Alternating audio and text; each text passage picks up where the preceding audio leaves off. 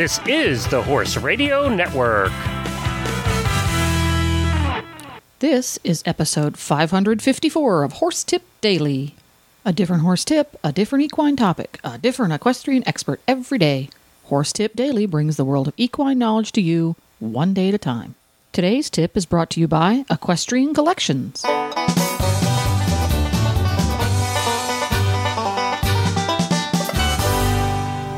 Hi, Coach Jen here, and thanks for tuning in to Horse Tip Daily. Today's tip is from Shawna Karrasch. Shawna Karrasch may be known by many of us as the clicker training lady, but she really is the take it out of the textbook and put it in the barn lady. Shawna uses scientifically proven training and teaching methods, removes the science weenie language, and gives horse folks like us amazing tools with which to improve our horse's behavior and performance. Her reward reinforcement training system dramatically accelerates the training process for any breed or discipline by unlocking the horse's natural desire to perform. What results is an incredible bond between human and horse, a partnership based on success. And as if that weren't enough, she's one of the nicest people on the planet to boot. Today's tip preserving and improving your horse's psychological health. But first, a word from our sponsor, EquestrianCollections.com. The equestrian's favorite trinity of fourth quarter shopping opportunities is upon us winter weather, winter show circuits, and winter gift giving. No worries. Just surf on over to equestriancollections.com. There, you'll find an astounding array of name brand blankets and outerwear for winter weather, splendid show clothes for winter circuits, and innumerable goodies for gift giving. EquestrianCollections.com, bringing the whole universe of equestrian shopping to your fingertips. Now, enjoy today's tip. Our best buddy and pal, Shawna Karrasch, is here to learn us about horse psychology. what, you, what do you have for us in the horse psychology realm today, Shawna? Well, what some learning we're going to get today is um, one of the things that I think that you know I see a lot with horse people, and and I can be just as guilty of it too sometimes. Is we tend to think so much about their physical well-being. You know, they've got this, we've got footing, we've got their sound, we- they've got their supplement, all the things we do to take care of them. But we kind of forget sometimes about their psychological well-being. So it's and it's something that is huge.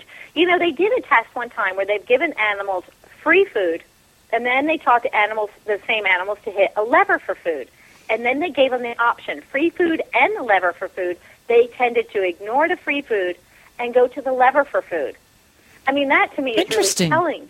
Yeah, it is. Re- I think it's really amazing to me, but it shows me how much they want to psychologically. They wanted to work for that. They wanted to do something to earn that. And I found that horses over and over are so much better if we or any animals, frankly, because I, I you know the marine mammals too.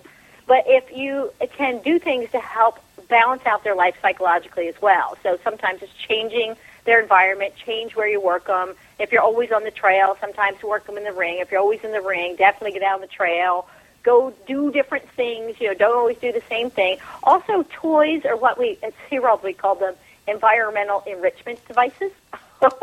It's like that. It's that fish. It's that fish iceberg lollipop that they give the polar bears at the zoo. Exactly. And I've actually, there's a thing on my blog where I made carrot stew, I called it, where I put molasses and water in like a rubber tub and I cut up carrots in it and I put it in the freezer and I gave it to them in their buckets, like in their stalls. Oh, and, you know, gave them, a, a, you know, a half hour of negotiating. What is this? What do I do with it? What do I, you know, and so it's a mental stimulation. Yeah. And also another thing, we tend to put like the jolly ball in their stall and we leave it there for two weeks or, or, or two years, frankly. Yeah. And we, they don't even see it anymore. So if you kind of take it out for a little bit, Mm-hmm. introduce them to something else, it, it kind of helps to keep it fresh and new so it's still got some, some power to them or some interest in it.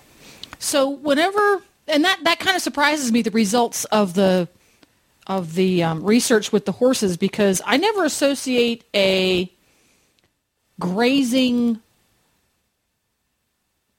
prey. I guess a horse is a horse. A horse isn't a prey animal because he gets preyed upon. He's the Right. Oh, he's a prey animal. He's a prey animal. I don't associate an animal like that that has that type of hardwiring as an animal that working for their food would appeal to them. It makes sense for me for a dog because a dog pursues its prey. It works to get to the prey. Whereas a horse, he's just wandering along and it arrives in front of his face.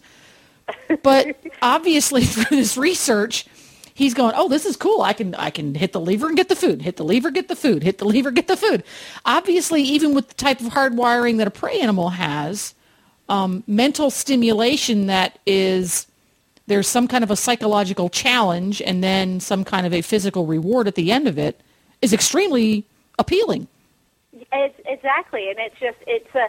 It, it's really it is, and I think we forget about that because we, you know, we kind of think, oh, all their needs are met because of their physical thing, and Right. and there's a lot to that, and it, and it, the more you do to take care of it and address it and give them jobs, and even teaching them, like you know, of course, I do the positive reinforcement training, but even teaching like the horses just to pick their feet up, you know, on their own. You know, something kind of simple and, and mm-hmm. minimal. It enriches their lives and it enriches their. It, it takes care of a psychological need in there that we kind of tend to dismiss a little bit. So I, I think it's really great. And you think of there's times. I mean, we've all seen the horse who's grazing in a paddock full of grass, and he's down on his knee with his head craned under the fence, reaching. You know, just Grass is always greener.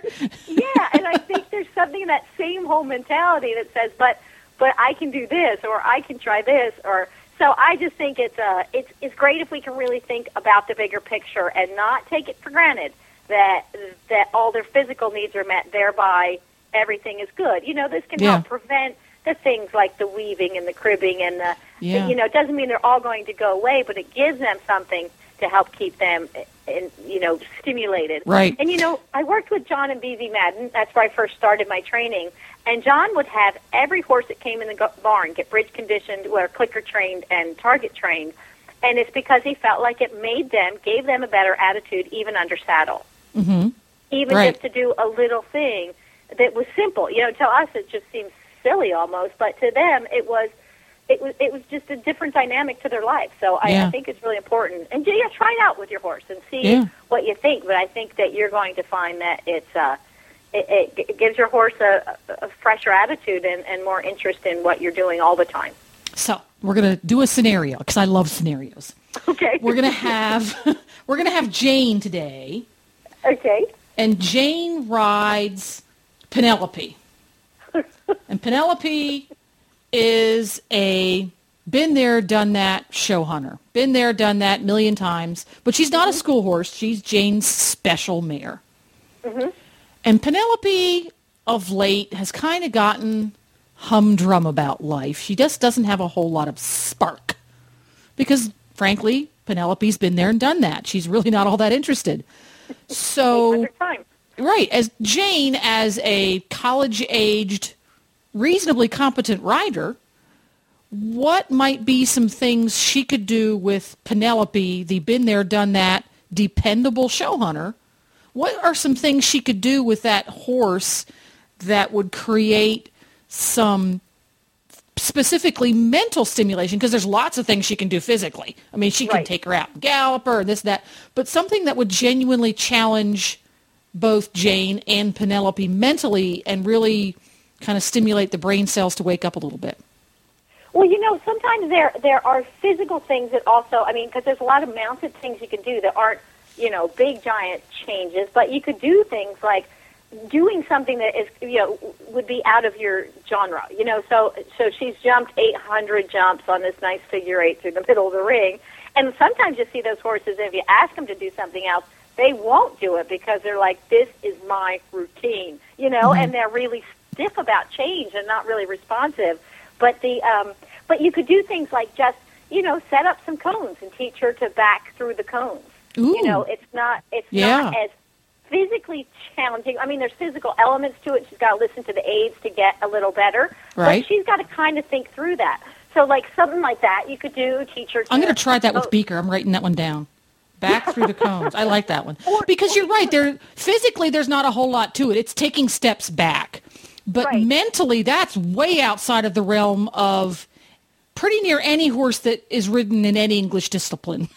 yeah, exactly. We just don't do that. And maybe, you know, the Western horse who always does this, maybe they should start going over, you know, or they always do another thing. Maybe they should start going over some ground rails, you know, and get their horse thinking about, you know, oh, oh, uh-oh, I have a new thing to think about. So there's a lot of things like that in the ring, or just, you know, even asking your horse to walk painfully slow. You know what I mean? It's almost mm-hmm. halting, like a bride walking down an aisle. That's mm-hmm. challenging for them. And then have them go faster, and then Right. slower, and then mm-hmm. serpentine. You know, so change up things under the saddle. I think that's under saddle is really great. And of course, doing things out on the trail or in a different environment, or just riding someplace. You know, just ride in the parking lot of your barn or whatever it might be that you can you can change up what you're doing. So it's mm-hmm. unexpected. But there's a lot of things, like I said, you can offer them toys, bring them toys. You can teach them to fetch and play with balls. I would actually do it with the positive reinforcement. So you're kind of, and the positive reinforcement, it, when you start teaching them to do something where they have something in it for them, and utilizing the positive reinforcement, you can just teach them to touch a target. You can mm-hmm. teach them to go chase the balls. You can get teach them to retrieve balls. They it, it, because there's something in it for them, they really get engaged in that, and that That's a is- that's a great one for the the more fractious personalities. Yes. 'Cause, And yeah, that's a great you'll idea. Find there is that horse who is more fractious and more worried about stuff. When you start developing that relationship by playing games with them and doing things for positive reinforcement, when they start, it helps them to build their own confidence and boldness.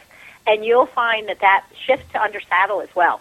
And I mean, it's huge. It's, it's amazing to me because it's, I started with the marine mammals, and they're all, you know, they're all done with positive reinforcement from the get go. And then I started Mm-hmm. working with horses, and and I'm usually called in for an issue. You know, it's they're they're bad They- about folks folks never call you when things are going well, do they? not so much, you know, and, and that's kind of too bad. But sometimes that that issue gives me a you know portal into what they're doing, and then they start to see. And this is where it kind of started. I come in, I'm dealing with you know bad paddock manners or bad about their feet or you know bad canter departs or whatever it is, and so I come in and I deal with that, and then the people always report back, and I've seen it myself that he's better about everything and now I use it for this and I use it for this and I use it for this because it really changes the dynamics of the relationship. So Yeah. it's a it's a huge thing and, and once if I could get everybody to do it for a day, they would be hooked on it because it is it makes that big of a difference that quickly in your relationship. And it's really awesome. But even if you're just a little intrepid, you want to start small, teach them just to pick his speed up. You can do it in a stall even. It doesn't have to be a big I Right. got to make this big production. You know, do it for five minutes in stall. Just teach him to pick each of his legs up. Teach him to touch. You know, the you know the target in the corner or a, you know a ball in the corner, and, and you'll just you- you'll just see that he it, it does a lot for his his mental well being, and he's fresher and more responsive, and more listening when you go to do your routine things too. Right. He won't. It will help lessen the hor- horses develop selective hearing just like older couples do, and it will help decrease that. So we've got right there really great things to do with um, younger or more fractious personality horses. Things to do with your staid and true and older horses that spend lots of time under saddle. Um, great stuff right there. And I'm sure this tip will cause lots of thoughts and questions from our listeners. So where can folks go on the interweb to communicate further with Shawna Karrasch and all of her nifty training techniques? I think the easiest one to spell is going is because you can always go to shawnakarrasch.com, but askshawna.com is really easy to spell. It takes you right into the website, and you can navigate around from there. That's awesome possum as usual. Thank you so very much for stopping by with your great tips, and we'll see you next time, Shawna.